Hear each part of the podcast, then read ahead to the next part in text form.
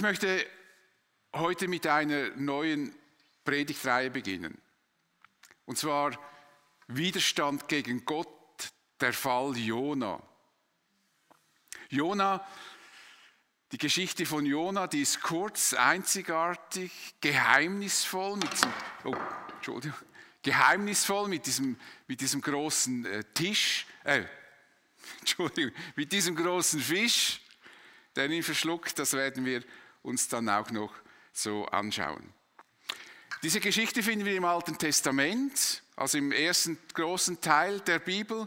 Und wir werden uns in den nächsten Sonntagen mit diesen, äh, mit diesen Texten beschäftigen. Heute der erste Teil, Jonona sagt, das passt mir nicht, ich verschwinde.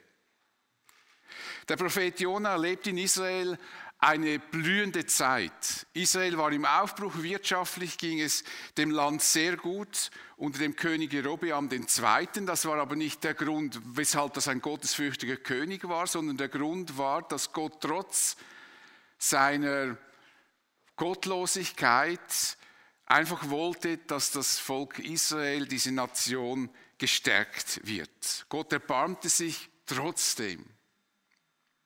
Und meistens mussten die Propheten in Israel den Königen so ein bisschen unangenehme Botschaften überbringen. So sind auch viele Propheten gestorben, weil sie dann quasi, äh, die Könige waren dann nicht einverstanden, haben sie gesagt, komm, wir räumen den weg, was der, was der sagt, das passt uns nicht. Aber Jona konnte dem König eine gute Botschaft bringen. Er konnte ihm ankündigen, dass, dass er Erfolg haben wird, dass sich das Land gut entwickeln wird. Und so lesen wir im Buch der Könige Folgendes. Es ging in Erfüllung, was der Herr, der Gott Israels, durch seinen Diener versprochen hatte. Durch den Propheten, und das ist eben jetzt dieser Jona, den Sohn von Amittai aus Gad Hever. Eine gute Botschaft zu überbringen ist ja immer etwas Erfreuliches, etwas Schönes. Da freut man sich, wenn man das machen kann. Schwieriger wird es, wenn die Nachrichten schlechter sind, sogar wenn es Gerichtsbotschaften werden. Und genau das musste nun Jona tun. Gott gab ihm den Auftrag, nicht zu einem israelitischen König zu gehen, sondern ins Assyrerreich zu reisen und dort in Ninive eine ein Strafgericht anzukündigen. Die Erzählung über den Propheten Jona beginnt so. Das Wort des Herrn erging an Jona, den Sohn von Amittai. Er sagte zu ihm, geh nach Ninive, der großen Stadt, und kündige ihr mein Strafgericht an. Ich kann nicht, ich kann nicht länger mit ansehen, wie böse die Leute dort sind. Jona machte sich auf den Weg, aber in die entgegengesetzte Richtung. Er wollte nach Tarsis in Spanien fliehen, um, den Herrn, um dem Herrn zu entkommen. Und in der Hafenstadt Jaffa fand er ein Schiff, das dorthin segeln wollte. Er bezahlte das Fahrgeld und stieg ein. Gott schickt Jona nach Ninive, weil er dem abscheulichen Verhalten dieser Menschen nicht mehr länger zusehen wollte. Ninive lag am Ostufer des Tigris und war zur Zeit von Jona von großer Bedeutung. Im 8. Jahrhundert, also einige Jahre vor Jona, verlagerte der assyrische König Sanherib seinen Hauptsitz oder sein, heute würden wir sagen, seine Hauptstadt nach Ninive. Das Stadtgebiet wurde im Laufe der Zeit, dehnte sich das immer mehr aus und wurde, hatte nachher eine Größe von ungefähr 6,6 Quadratkilometer, was für die damalige Zeit doch eine sehr große Stadt ist oder war. Heute ist übrigens Schlieren 6,2 Quadratkilometer. Also zehnmal größer war die Stadt als Jerusalem in jener Zeit. Ninive liegt im heutigen Irak und ist unter dem Namen ist uns unter dem Namen Mosul bekannt. Die Assyrer herrschten mit eiserner Hand über den König Assurbanipal II., der so um die 860, 70 vor Christus gelebt hat. Wird berichtet, normalerweise streckte er eine Stadt nach deren Eroberung in Brand. Also er zündete sie an. Er ließ alle männlichen Gefangenen die Hände und die Ohren abschneiden. Also es müssen einfach die, die ein bisschen zart beseitigt sind, für einen Moment die Ohren zuhalten. Ich möchte damit nur zeigen, wie brutal das Volk sein konnte. Und die Augen ausstechen. Danach wurden alle zusammen auf einen Haufen geworfen, wo sie durch die Sonne, die Fliegen, ihre Wunden und durch Ersticken, welches durch das Aufeinanderliegen verursacht wurde, langsam aber qualvoll starben. Die Kinder, Knaben und Mädchen wurden verbrannt. Allein der König wurde nach Assyrien gebracht, wo er dann in Gegenwart von Assurbanipal zu dessen Freude und Genugtuung zu Tode gepeitscht wurde. Zur Freude und Genugtuung. Es war eine Schreckensherrschaft der Assyrer, die sich vermutlich bis in die Zeit von Jona fest oder fortsetzte. Und diese bestialischen Verhaltensweisen wollte Gott nicht mehr länger zusehen. Jona sollte nun hingehen und verkündigen, dass er Ninive jetzt richten wird. Geh nach Ninive, der großen Stadt eben, 6,6 Quadratkilometer, war für die damalige Zeit wirklich sehr groß und kündige ihr mein Strafgericht an. Gott schaut also nicht, auf, nicht nur auf sein erwähltes Volk Israel, sondern er achtet auf alle Menschen, also auch auf die Assyrer. Völker und Nationen. Das ist bis heute so. Menschen können sich so bestialisch verhalten, dass Gott nicht mehr länger zusehen will. Und oft meinen wir, Gott würde in dieser Welt keinen Einfluss nehmen, denn wir wünschten uns, Gott würde früher, schneller eingreifen und die Bosheit bestrafen und beseitigen. Denken wir an die schrecklichen, schrecklichen Nöte, die wir haben, die Kriege, Menschenhandel, unzählige Kinder, die missbraucht werden und nicht nur missbraucht, sondern mit denen man sogar handelt. Das ist einfach abscheulich. Betrug, Mord, Totschlag. Denken wir an Herrscher, die ganze Völker unterdrücken und quälen. Viele Menschen nehmen diese schrecklichen Zustände zum Anlass, ihre Überzeugung zu begründen, dass es keinen Gott gäbe. Sie meinen, wenn es einen guten und gerechten Gott gäbe, dann würde er eingreifen und Ordnung schaffen. Tut er das nicht, dann gäbe es halt keinen guten und barmherzigen Gott. Und ich kann diesen Gedanken eigentlich gut nachvollziehen, denn Oft wünschte man, dass dieses schreckliche, diese schreckliche Bosheit einfach aufhört. Qualen, die Menschen erleiden müssen. Aber wir unterliegen einem Missverständnis.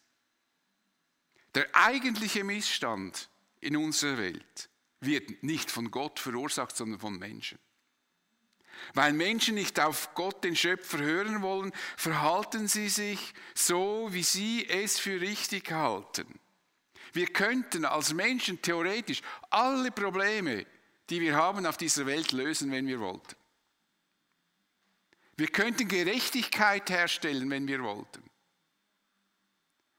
Aber wir sind nicht in der Lage dazu. Jeder schaut tendenziell für das, was für ihn das Beste ist und rücksichtslos in Bezug auf die anderen. Und über das Resultat dieser Verhaltensweise berichten jeden Tag unsere Medien. Es müsste der Mensch und nicht Gott zur Verantwortung gezogen werden. Wir müssen uns beklagen über uns Menschen, dass wir nicht in der Lage sind, dieses Elend endlich abzustellen, dass wir nicht in der Lage sind, Internetkanäle zu sperren, obwohl das theoretisch möglich wäre, wo Kinder quasi verkauft werden. Wir könnten das. Der Mensch könnte das.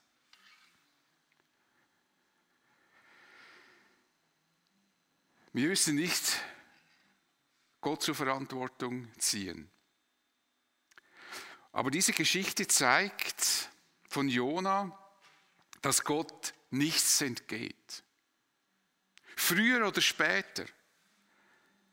Manchmal in dieser Welt und manchmal sicherlich in der neuen Welt, in der Ewigkeit, wird Gott richten und er wird seine Gerechtigkeit aufrichten. Und alles, was in dieser Welt an Schrecklichkeit geschieht, wird Gott klarstellen und richtigstellen und wird gerecht richten. Und die, die zerschlagen sind, wird er aufrichten. Eigentlich können wir froh sein, dass Gott nicht sofort richtet. Denn wenn er das machen würde, wüsste ich nicht, wer von uns überhaupt noch leben würde. Also ich ziemlich sicher nicht mehr. Hätte mich Gott sofort bestraft, dann wäre ich nicht mehr da. Doch weil Gott nicht sofort richten, neigen wir dazu zu glauben, es gäbe keinen Gott, dem wir Rechenschaft schuldig sind oder sein könnten. Der Prediger, ein Buch im Alten Testament, im ersten Teil der Bibel, sagt das so, weil die Strafe den Verbrecher nicht auf der Stelle ereilt, ermutigt das viele dazu, Verbrechen zu begehen. Weil sie meinen, es ist niemand da, der das sieht. Niemand, der mich zur Verantwortung zieht. Also ich mache einfach weiter. Die Geduld Gottes wird also missverstanden. Ich habe mich schon oft gefragt, wie lange Gott all die Scheußlichkeiten auf dieser Welt noch ertragen wird. Und wie lange es geht, bis er uns sagen lässt, ich kann nicht länger mit ansehen, wie böse die Leute sind. Gott möchte sich eigentlich liebend gern erbarmen. Er wäre froh, uns nicht strafen zu müssen. Das ist sein tiefstes Anliegen. Er hofft, dass sich die Menschen ihm zuwenden, damit er sich über ihnen erbarmen kann, damit er ihnen ihre Schuld vergeben kann. Der Apostel Paulus meinte, dass uns gerade die Tatsache, dass Gott nicht sofort straft, nicht alles sofort richtet, sondern damit wartet, uns in die Arme Gottes treiben sollte. Er sagt, begreifst du nicht, dass Gottes Güte dich zur Umkehr bringen will? Begreifst du denn das nicht, dass Gott nicht jetzt sofort straft, weil du sterben müsstest, weil er möchte, dass du in seine Arme getrieben wirst? Gott möchte dich zu sich ziehen. Und Gott selbst sorgte auch dafür, dass diese Umkehr möglich ist. Denn dafür sandte er Jesus, seinen Sohn, in diese Welt und ließ ihn für unsere Schuld sterben und bezahlen. Jesus hatte damit unsere Strafe auf sich genommen. Das musste er tun, weil Gott ein gerechter Gott ist und er nicht einfach sagen kann, ja, ich lasse das ungestraft, ist mir egal. Wir müssen uns mal vorstellen, wenn dir etwas gestohlen wird und du kennst den Dieb und dir wird viel gestohlen, dann sagst du eigentlich, ja komm, schwamm drüber, ist mir egal, Gerechtigkeit hin oder her, jetzt hat er es halt. Sondern was wollen wir dann? Wir wollen Gerechtigkeit und wir werden diesen anklagen und werden das Geld zurückfordern wollen. Und Gott kann nicht einfach sagen, jetzt schwamm drüber, sondern jede Sünde muss bestraft werden. Aber dass nicht wir bestraft werden für die Sünde, hat er seinen Sohn geschickt und hat all diese Sünde von uns auf diesen Sohn geworfen. Der hat für alles bezahlt. Wie so ein großer, reicher Onkel in Amerika, der uns alle Schulden begleichen würde, hat Jesus für uns alles beglichen. Und das steht schon im Alten Testament im Blick auf Jesus. Da heißt es nämlich, er ist um unsere Missetate willen verwundet und um unsere Sünde willen zerschlagen. Die Strafe liegt auf ihm, auf dass wir Frieden hätten. Und durch seine Wunden sind wir geheilt. Also unsere Strafe, die liegt auf ihm. Aber eben, statt sich gegen Gott aufzulehnen, sollten wir uns ihm lieber zuwenden. Und Jesus lädt uns ein, er sagt, alle, die auf mein Wort hören und dem glauben, der mich gesandt hat, haben das ewige Leben. Sie kommen nicht mehr vor Gottes Gericht weil Jesus dieses Gericht auf sich genommen hat. Sie haben den Tod schon hinter sich gelassen und das unvergängliche Leben erreicht. Jedenfalls will Gott nicht länger zusehen, was, in Ninive getrieben wird. Er will aber nicht überraschend handeln, sondern er kündigt sein Gericht an. Und das will er mit Jona, durch Jona tun. Nun, Jona konnte sich für diesen Auftrag, den er bekommen hatte, überhaupt nicht begeistern. Er macht sich zwar sofort auf den Weg, aber er rennt in die andere Richtung. Nicht Richtung Ninive, dass er über den Landweg hätte erreichen können, hätte auch das Schiff nehmen können, ein bisschen hochfahren, aber hätte auch über den Landweg das erreichen können. Er reiste in die Hafenstadt Jaffo, dem heutigen Tel Aviv. Er wollte nach Tarsis in Spanien fliehen, um den Herrn zu entkommen. In der Hafenstadt Jaffo fand er ein Schiff, das dorthin segeln sollte. Tarsis war das äußerste westliche Ende der damalig bekannten Welt, circa 4000 Kilometer, müsst ihr euch mal diese Strecke vorstellen, von Israel entfernt. Was für eine Reise in der damaligen Zeit. Warum wollte Jona so weit weg? Warum wollte er diese Strapazen und dieses Risiko auf sich nehmen? Denn damals war, kam es oft vor, dass, dass Schiffe auch im Mittelmeer in Stürme kamen und versanken, was ja dann auch passieren wird, die, die Geschichte, die wir kennen. Wir sehen, wie groß diese Strecke ist. Durch das ganze Mittelmeer hindurch nach Spanien. Hat er Angst vor den Menschen in Ninive? Das könnten wir gut verstehen, wenn wir uns an das erinnern, was ich äh, gelesen habe über das Verhalten der Könige, der assyrischen Könige. Aber es war nicht die Angst vor den Assyrern, die Jona in die Flucht trieben. Jona befürchtete, wie er später selber sagt, dass die Menschen in Ninive aufgrund seiner Botschaft eventuell auf die Idee kommen können, ihre Art zu leben zu bereuen.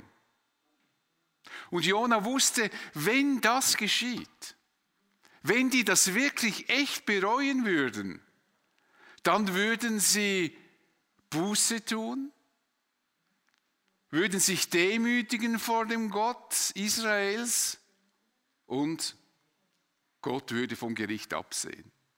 Er würde sich erbarmen. Das war ihm klar.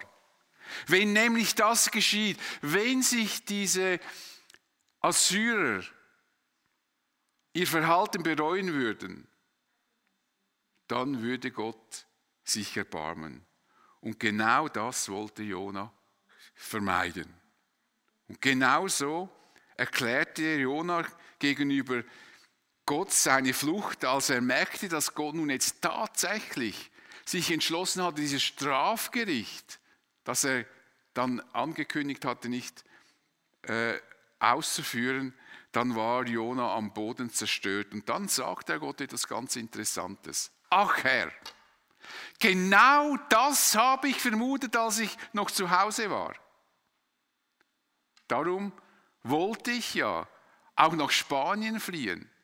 Ich wusste es doch, du bist voll Liebe und Erbarmen, du hast Geduld, deine Güte kennt keine Grenzen. Das Unheil, das du androhst, tut dir hinterher leid. Was ist das für ein, eine Überzeugung über das Wesen Gottes? Ein Gott, der ein Strafgericht aufrufen lässt, aber Jona ist der tiefen Überzeugung, dieser Gott ist durchdrungen von Liebe und Erbarmen, von Geduld und von Güte. Eine Güte, die keine Grenzen kennt. Und darüber hat er sich geärgert. Er ertrug diesen Gedanken nicht, dass sich Gott über diesem brutalen Volk erbarmen könnte. Es könnte sein, dass sie zur Besinnung kommen und sich vor Gott demütigen. Und dann würde Gott sich über ihnen erbarmen. Nun, wir können uns über diese Haltung äh, des Jona ärgern oder sagen, erheben sagen, ah komm, das, was, was ist denn das für ein Prophet und der mag den anderen nicht einmal was gönnen. Das ist ja schlimmer als weiß ich wer. Oder wir können uns fragen, ob wir vielleicht auch manchmal so denken wie der Jona. Haben in unseren Köpfen und Herzen wirklich alle Menschen im Reich Gottes Platz? Oder entscheiden wir, wer der Gnade Gottes würdig ist? Erkennen wir es als eine Chance, dass Menschen, die aus verschiedenen Kulturen bei uns leben, Jesus kennenlernen könnten bei uns hier in der Schweiz? Oder wollen wir sie lieber verjagen? Ist uns die politische Komponente der Ausländerfrage wichtiger als die Möglichkeit, diesen Menschen das Evangelium zu bringen? Sehen wir in Moslems nur noch Terroristen und nicht mehr Menschen, für die Jesus am Kreuz gestorben ist. Sind wir nicht manchmal so wie Jona? Nun, Jona wollte so weit wie möglich von Israel entfernen, sich von Israel entfernen, 4000 Kilometer bis nach Spanien.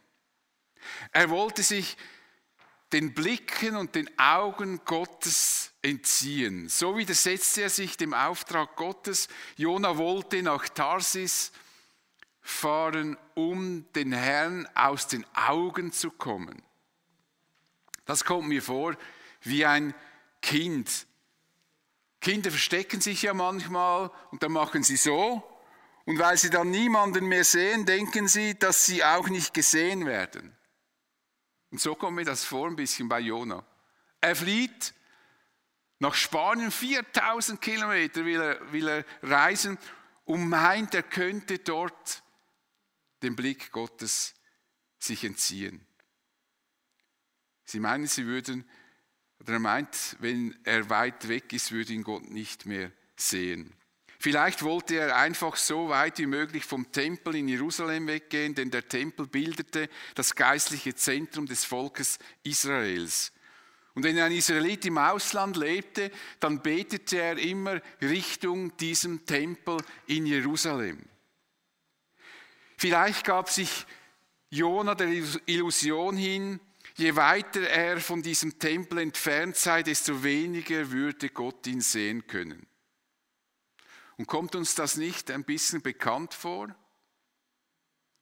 Vermutlich ist niemand von uns der Meinung, dass Gott an einen Ort gebunden ist und wir ihm deshalb entfliehen könnten. Das war übrigens in der Zeit Jona ein bisschen anders, weil da galt schon der Tempel als der Wohnort Gottes. Aber mittlerweile in unserer Kultur, in unserem Denken können wir uns nicht vorstellen, dass Gott sich so an ein Haus bindet. Wir wissen aber auch, dass es auch bei uns Orte gibt, an denen wir Gottes Gedanken und seinem Einfluss näher sein können. Wenn ich beispielsweise am Jassen bin, was natürlich gar nichts Schlechtes ist und ich auch gern mache, dann ist mir doch bewusst, dass während währenddem ich einen Schieber mache oder mitspiele, die Wahrscheinlichkeit nicht so groß ist, dass Gott mich in dieser Zeit besonders ansprechen wird. Es wird jedenfalls geringer, die Wahrscheinlichkeit wird geringer sein, als wenn ich zum Beispiel mir Zeit nehme, um der Bibel zu lesen, zu beten oder einen Gottesdienst zu besuchen. So wissen wir auch, wie wir vor Gott fliehen können oder vielleicht besser gesagt, wie wir uns seinem Einfluss entziehen können.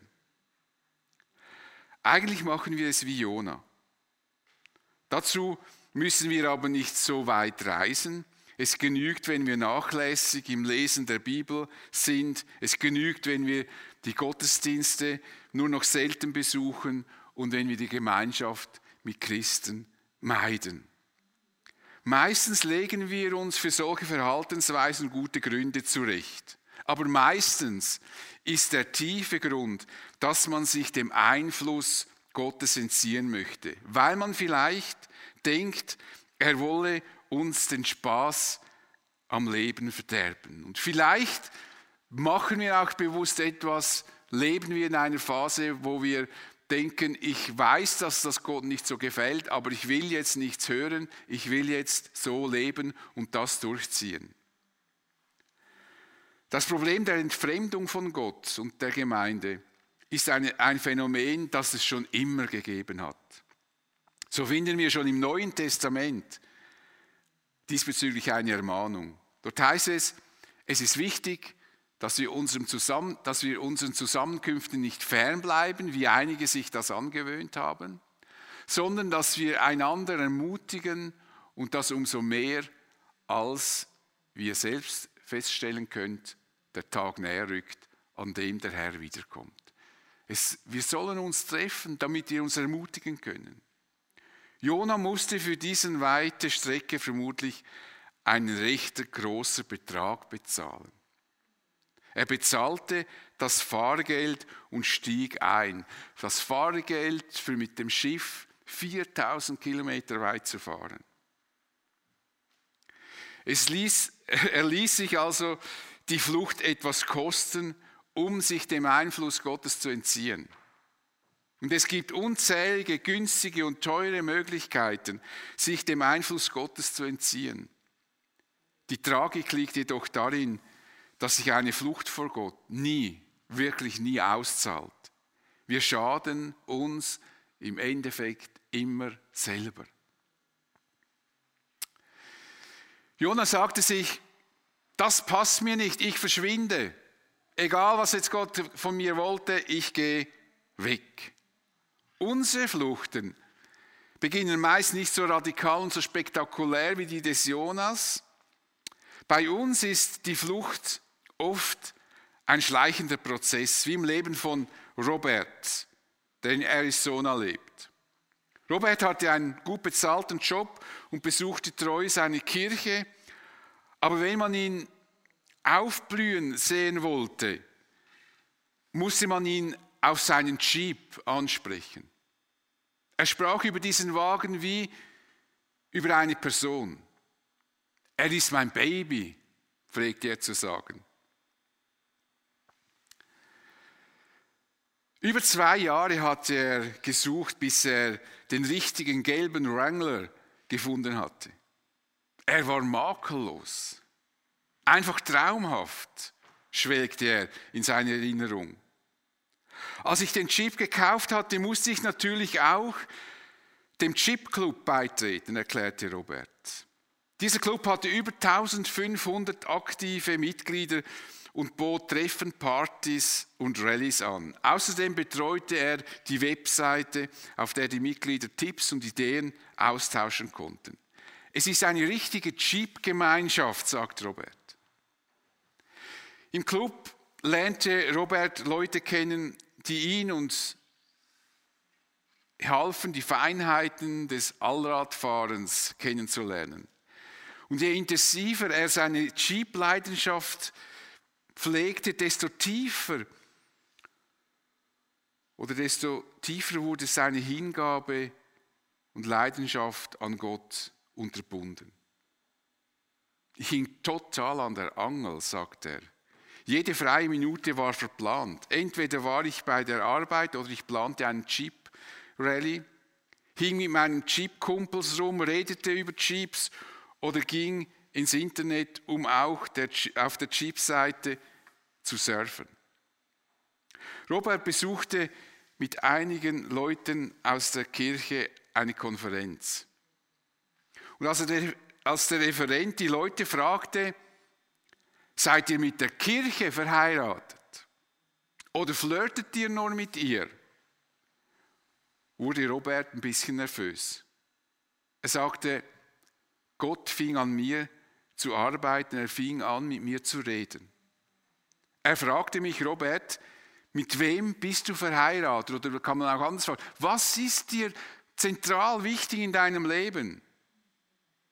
Und das Einzige, auf das dieser Ausdruck zutraf, sagte Robert, war der Jeep Club.